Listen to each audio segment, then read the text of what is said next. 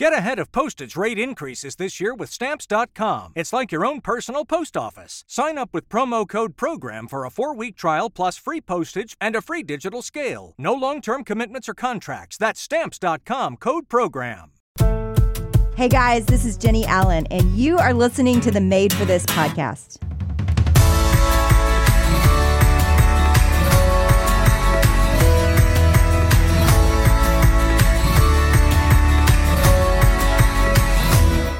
Today's scripture is Galatians 2, verses 19 and 20. For through the law I died to the law, so that I might live to God. I have been crucified with Christ. It is no longer I who live, but Christ who lives in me. And the life I now live in the flesh, I live by faith in the Son of God, who loved me and gave himself for me. And now, let's hear from Jennie.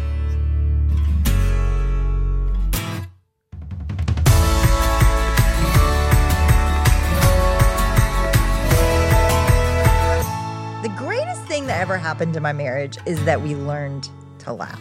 And now things that used to make us in a fight for a month, we literally look at each other and like start laughing at each other instead of it's 22 years, y'all. Okay, so my husband and I are with our small group, and he tells a story about me in the small group, which is just, you just need permission. Like, there are the public stories that you say and like you tell everybody you don't like throw somebody under the bus in front of everybody else without permission, you know? And so I'm sitting there and we were with them for a long time at that point. Like we were going to dinner and like we were together for a long time. And I just, I mean, it was, it could not go away. Like I just kept getting more mad and more mad and we couldn't deal with it. Like we weren't in a position to have a talk about it or to work through it. And so I let it build up, let it build up. And then we, you know, end up at home and our kids are there and I'm still, you know, my goal is always like, you know, do not be easily offended. Like that is biblical and I try to live that way where it doesn't, you know, not every little thing ticks me off. But this just couldn't it was so under my skin and I felt betrayed and I felt unsafe. And that was the lie that was growing, you know, is just he can do that and move on and I'm kind of under the bus and he doesn't even care, you know.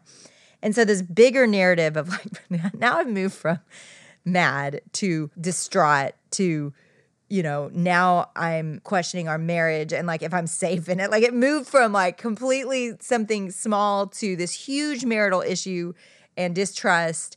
And I think that's why we start with anger. Like that's why we're talking about this first, is because I think at the root of a lot of other issues and feelings that we have is anger. Now, the sneaky thing about anger is most people, if you ask them if they're an angry person, they will say no.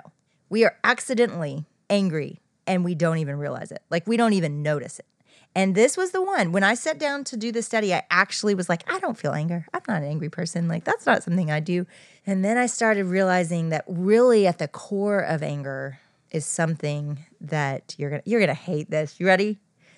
It's our rights. Like almost every time that we are offended that leads to anger, it's an issue of our rights. And all of us have these expectations around how people should treat us, around what people should do for us, around how life should go for us, even around how God should work our all of the things out for us. All of us have expectations. And when those expectations aren't met, the first feeling or emotion that rises up, even if we don't name it, even if we don't yell about it, even if it's not public, is anger. And that anger can lead to resentment. That anger can lead to bitterness. That anger can lead to sadness. That anger can lead to isolation. That anger can lead to all kinds of bigger things. But the first thing when our expectations aren't met that that comes up in us is anger. And so I had an expectation of Zach that he would protect me, that he would never throw me under a bus, that he would never throw me under a bus in front of people that I care about and that I want to think well of me. And so of course, I had a natural reaction of anger. And then the question, next question is, what do we do with that? And what do we, how, how does that play out? Now, you, the reason you're not going to like this lesson, and I hear about this lesson more than any lesson I have ever taught in a Bible study, I hear about this one, is because it is the most freeing thing that people have ever understood about themselves and about the Bible. But it is the most difficult thing that people have ever had to face in the Bible. And it is this that we have given up our rights, that we have laid down our rights. That the reason the more we walk with Christ, the less easily angered and easily offended we become, is because we lay down our rights. We lay down our expectations and we lay down how we're treated and we lay down all of it because that's what Christ did. And it is it is just impossible. I mean, it really does in the moment. It feels impossible. Now, I have to say before we get into this deeper, I am not talking about abuse. I am not, that is not anywhere in the conversation we're going to have. If there is abuse in your life, if somebody is truly mistreating you in an abusive way, verbally, emotionally, spiritually, physically, that is not okay. And you need to share that with somebody and you need to make a plan as to how to not continue to enable that, to get out of from under that, to cause reconciliation to happen. That that is never okay. So that I'm not talking about tolerating that. I am talking about the typical reason we get angry, which is that somebody disappointed us, that somebody hurt us with something that they said that was not a regular abusive occurrence. Okay. I'm talking about the just general reasons on a daily basis in healthy relationships we get mad because all of us do it. All of us have a different relationship with anger. And I think a lot of it has to do with our personalities. A lot of it has to do with our past and our home lives and what did it look like growing up. We tend to react, overreact, underreact based on all of these different things that make us who we are. And what I what's universal and where I want to start is I want to read Galatians 2:20. I have been crucified with Christ, and I no longer live, but Christ lives in me. The life I now live in the body, I live by faith in the Son of God who loved me and gave himself for me. So there is a general idea that once we trust Christ, that we give up our lives and take on his. That's a general idea throughout the Bible, throughout Christendom, throughout the history of the church. Like this is the idea that we would lay down our lives and pick up Christ. And when picking up Christ, what it means is that we would pick up, and it says this in scripture, we would pick up the cross, that we would pick up death. We would lay down our rights and our expectations and what we get out of this life, and we would give up our lives. It is a radical radical idea. And it is the most freeing truth that you can ever come to terms with. Because when you lay down your life and expectations and rights, all of a sudden you now receive whatever happens to you, whatever said to you, whatever circumstances come into your life. You receive those things as someone who is not demanding their way, but as someone who wants more than anything for their lives to reflect the love and the compassion and the power of God. And so, circumstances, and it says this throughout scripture too, that suffering is even meant for good. I mean, how do you, the, the, the backwards way of the Bible is this idea that God can make good of the worst of things. And the way that he does that in our lives, in our minds, in our emotions, in our relationships, the way that he does that is we lay down our rights. We lay down our expectations.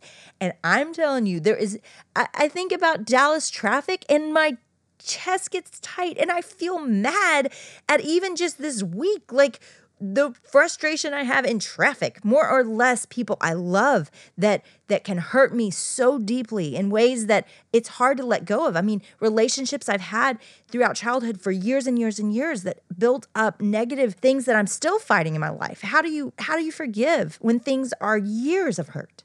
So, I'm not saying this is easy. I just know that as we lay down the very things that are most difficult to lay down in our lives, we find freedom and again, it, I know I, I, hate this because it feels. I mean, if I were sitting across from coffee with you, you tell me your story, and I would say, "No, you have every right to be mad, be angry." I would, I would feel that in the moment. But I look at the scripture, and I'm like, I know none of us do. Like we have been crucified with Christ. It's no longer me that's even living; it's Christ living in me. And how did He? How did he handle it? He's forgiving people, nailing him to a cross. Father, forgive them. They don't even know what they're doing. They're killing him. And he's saying, Forgive them. There is a radical way that Christ is calling us to live, and it is not easy.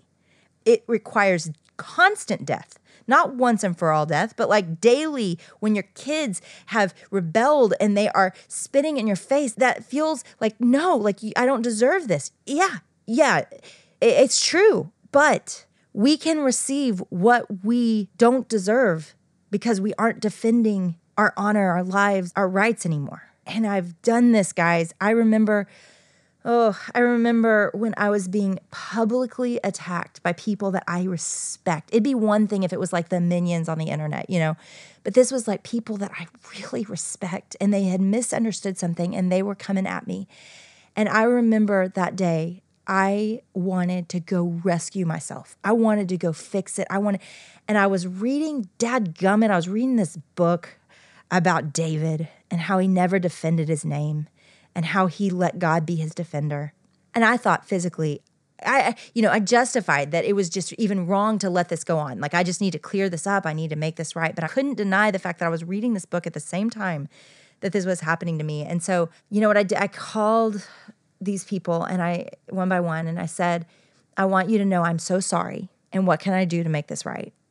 And I didn't defend my name and I didn't defend what was said and I didn't defend anything. I just said, I'm so sorry. And what can I do to make this right? And I just laid down my reputation. I laid down my hurt. I laid down my approval idol, which is really big, as I've mentioned before. I really wanted to fix it for that purpose alone. And I just apologized and I just took it. And I mean, the relationships that came from that are still in my life.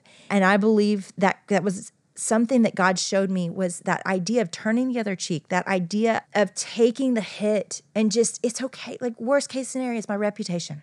Yeah, I'm misunderstood by a few people I respect. I'm misunderstood publicly by a lot of people, but but worst case scenario, it's my reputation. Am I okay being misunderstood? Am I okay being misrepresented? And I was like, you know what? Because of my identity in Christ, I'm okay. Like I can be shamed publicly. All I can take that, and it's okay. And, and you know what was so interesting? I it was so painful to come to terms with that. But the second I did it, and my shoulders relaxed, and I was like, yeah, okay, my reputation, my understanding from my husband, you know, whatever it is that we're trying to protect or we're strong arming, like, could we just let it go? Like, what if we just let it go? And we let people hurt us because people hurt us. It happens. And we let people say the horrible thing. Because you know what the truth is? The reason they're angry at us or the reason they're saying something hurtful they're hurt too. Like I, I mean it's just the way we are. Like we're all broken. We all hurt each other. We all have our issues that have built up over time. And i've just found such freedom in just letting the offense happen and not making everything a big deal and not making everything right and just living it as much as is possible with me at peace with all men and there's an exhale that comes with it rather than defending my rights and being a victim to everybody's wrongs that they've brought to me. It just, it's a miserable way to live, and God knows it. And He's saying something difficult to get us to a place of life and peace. And it's the way He works. Romans 8, the spirit of life and peace, but the spirit of life and peace requires a death.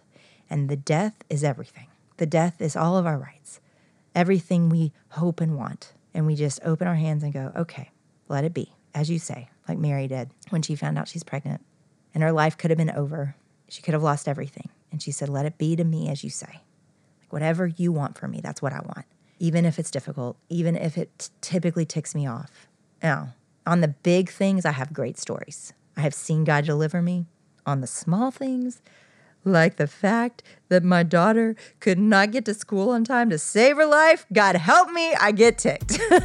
it is a small death daily and it is a big death regularly, and there's no other way around it. And death is never pretty, and death is never easy.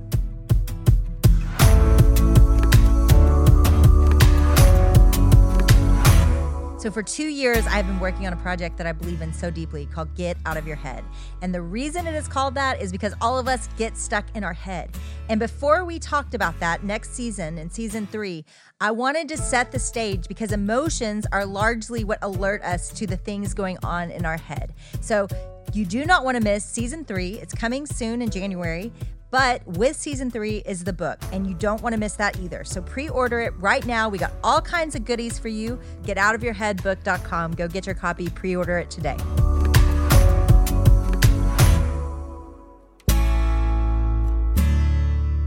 Okay, so let's get really practical here. Chloe, let's talk about the things that offend us because for all of us, it's different. And for all of us, we are going to get mad to different levels. It's going to look different for all of us, and it's going to be different things that make us mad. Yeah, I'll, I will never forget that Tim Keller sermon. Everything good goes back to Tim, but he was talking about walking into a restaurant and he was sitting down. It's in New York City, and he didn't get his tea fast enough, or something like that. He felt it rise up, which is a lot of what the anger I feel. It's like these really small inconveniences. And he said, I just I stop and I ask myself, what am I defending right now? Like, what am I trying to protect? And so, talk to us about that, Jennie. Like, Yeah. it's those it's those smaller annoyances and those like that feeling of ticked where it's maybe not a big thing, but what is something we can ask ourselves and how do we go find that answer? Well, we all feel way too much permission to get mad about everything right now. I mean, you can see that on the internet. Like everybody's mad about everything. And it's a culture of anger, honestly. And I think we've got to start by just seeing it in ourselves. And what is it on a regular basis that that I feel like I have a right to? What is it that I and I think asking that question that's a great way to do it. What Tim said, least what Tim says. We we're big Tim Keller fans. If y'all don't know yet, one day Tim, you're gonna come on. You're gonna be on our show, and we're gonna all cry and be so happy. But in the meantime, we'll just talk about. We'll read your quotes. I mean, what Tim said is good because it's it's. What are you defending? For me, I'm constantly asking myself when I feel like I've been offended. It's like, what do I think I have a right to right now? Like, what is and and almost it's interesting i definitely see a theme for me that i want to be understood. That for me when i was when i was constantly feeling misunderstood i i would get angry. I would uh, you know my my spirit would jump in and want to defend myself. And as i've let go of that and go and now i just i mean i'm at a place in my life now when i wrote this that was the big one for me now I've been so misunderstood so much that I've gotten thicker skin to that. I'm like, you know what? It's okay. Like I've I've kind of seen growth in that. That that there's not this willful resistance to being misunderstood. Now it's kind of an expectation. Like, yeah, my expectations are more realistic about that. And I don't need to be understood by everybody to be happy. Like, I really am okay. And I think that's the end of the day. What we see when we really walk with Christ is whatever the thing is that that you're afraid of happening, whatever it is that has hurt you, whatever, even the minor annoyances. When we lose our lives, when we really say, okay, whatever, let it be as you say, there's this, I don't know, there's this peace that comes that that's so delightful that you really don't want to lose it. That that when somebody really tries to make you mad, which I have a kid that's good at this. Like he literally tries to make me mad you can kind of start to laugh. And you and you love that piece so much that you won't even let that make you mad because you see it for what it is which is my rights and defending myself is not going to result in life and peace. It's going to result in further anger and further frustration because that road leads to sin and death. Romans 8 says it. It's a promise. So you know that question is really helpful. What what are, what am i trying to defend? What do i think my rights are? You know ask me another question. So, part of what makes your Bible studies so unique and so great for a group is that they have this box of conversation cards in each study. So, I'm going to turn around the stuck conversation cards on you and ask you this one. oh no Are you a yeller, a stuffer, or a quiet Oh, gosh. punisher? These questions are cruel and unusual. okay, am I a yeller? Oh, I'm all of them. Give me the day. What's my mood? I will say I used to be a stuffer because of my approval. Like I wanted to be at peace. Like I, I didn't bring up my issues. And now my, I think everybody would be like, no, you say all the things now. Like you say what you think now because, you know, I've gotten healthier in one area, but it's probably made me a little more vocal and and now, too, I'm at a place in life where I don't want to hold on to things for long. So, like that day when Zach and I got in that fight, which he didn't know we were in the fight till we got home and we had time. When I finally got to say what I wanted to say, I, I, I yelled about it. I was like, that hurt me. And, and I let him know why. And I articulated all of it. And I used to stuff it. And I actually think the yeller bit is a little bit healthier for me personally. Now, some people are probably like, I probably should stuff a little more. I, I need to say what I feel because I did stuff for so long. So Okay, so we put out a question on Instagram for people to ask questions about anger on Instagram. And one person wrote in and said, When is a time that anger is appropriate? Oh, and there is a time. I mean, as we talked about in a different episode, Jesus was angry, right? So it's possible to feel anger and to not sin in it. And and anger is a very helpful emotion. actually, and a very necessary emotion. In fact, when I have stuffed anger and when I have pushed anger away, I have been numb, I have been complacent, I have been complicit because I have not hated injustice. And so I think when you look at injustice, when you look at abuse, when you look at abuse in the world and abuse in our lives, we need anger because anger moves people to action. And so anger is not always bad at all. And there needs to be a recognition. When I'm laying down my rights, when I talk about that, I want to be really clear. I'm doing that knowingly. It's not like Jesus was a pushover and like everybody walked on him. He just knowingly laid down one thing for the good of another, right? So he he did it with purpose and with volition. Now, a lot of times in abuse, this is a situation where they are being run over, stepped on. That is not with volition that that's the difference. Is this is something where we are choosing to lay down a right and we're doing it for a greater purpose. There are times when anger is there to point out injustice that we need to move toward, that we need to say, that's not right. And there are lots of times to act on that anger, to say something, to do something. The problem is when we're angry all the time, when we're angry about everything, our words don't even mean anything anymore. And so to choose those moments, you look at Jesus' life, there were very few t- times that he spoke out in anger. And and they were big things, you know? It was misuse of his father's house. I mean, that was, he was like, oh, no, no, you're not going to do this. This is a place for worship. You're not going to profit here. So there were times where he was like, this is not just. And this is corrupt, and I'm going to say something about it. But he didn't go around righting every wrong and angry at every person sinning. You know, he, he usually moved toward people in grace with hope. And can you imagine? I mean, think how he felt about the Pharisees all the time. Like, and how did he handle that? It wasn't in yelling. He'd tell a story that would convict people listening that this is not the best way, but he didn't feel the need to go right every wrong. He didn't feel the need to go call out everything that everybody was doing that was sin. I can't imagine as God on earth how that felt to just see all the sin and be right there where you have a voice to say, idiot. That is not helpful. You are destroying my name. You have your my name on your you know back as a religious leader and you are really misrepresenting me. I mean, he could have torn into that, but he typically was patient and he typically allowed space and conviction to come on its own. And I think that's an important part of this is that that we use our anger and that that emotion wisely, that we don't just drop it like a bomb everywhere. That's what's happening that I see constantly right now. So as we close today, give us like a couple steps to practically diffuse anger next time we get mad.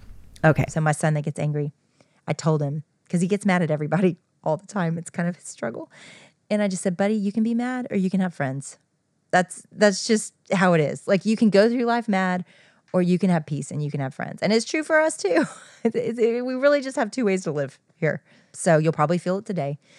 And when you do, and this is what I tell my son, is you take a minute and you breathe, physically breathe, and you exhale because that physical, a lot of anger can result in a physical tightness of chest and frustration and tight, you know, you you clench your jaw. So you breathe and you make a choice to try to let it go. So one, you breathe. Two, you let it go. You you just consciously say, I'm going to let that go.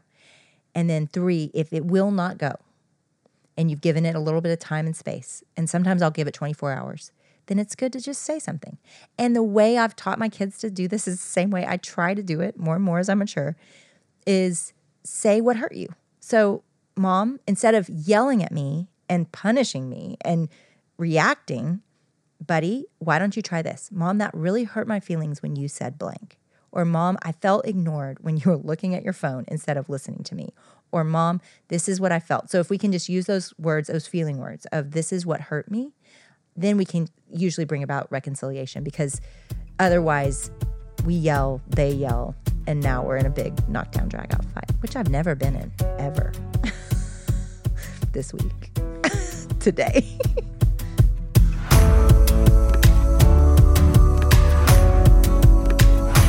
so, today, the question I want you to walk away with is this What am I defending right now? What am I defending right now? If you can articulate that, you're going to start to notice it in your life. You're going to start to see yourself rising up against that thing. And maybe it'll be a little bit easier to let that thing rest and let that thing die. But God, we need you. And, and it is impossible to lay down our lives without your strength and without your power. It goes against everything in us. We are prone to fight for our rights and to fight for ourselves. And God, I pray, God, that, that you would show us the delight of rest and the delight of letting things roll off our back, the delight of not being offended so easily. And God, would there be a peace that even just as somebody's listening right now and they're driving, God, that they would exhale and they would feel a peace come over their life as they let go, let go of their rights, let go of what they're trying to defend, let go of what they're fighting for. And God, we know that your spirit, God, is more powerful than any other thing. So, whatever it is that is keeping us from this, you can shift that in us. So, we pray. God, we submit to you and we pray that you would help us fight that. In Jesus' name, amen.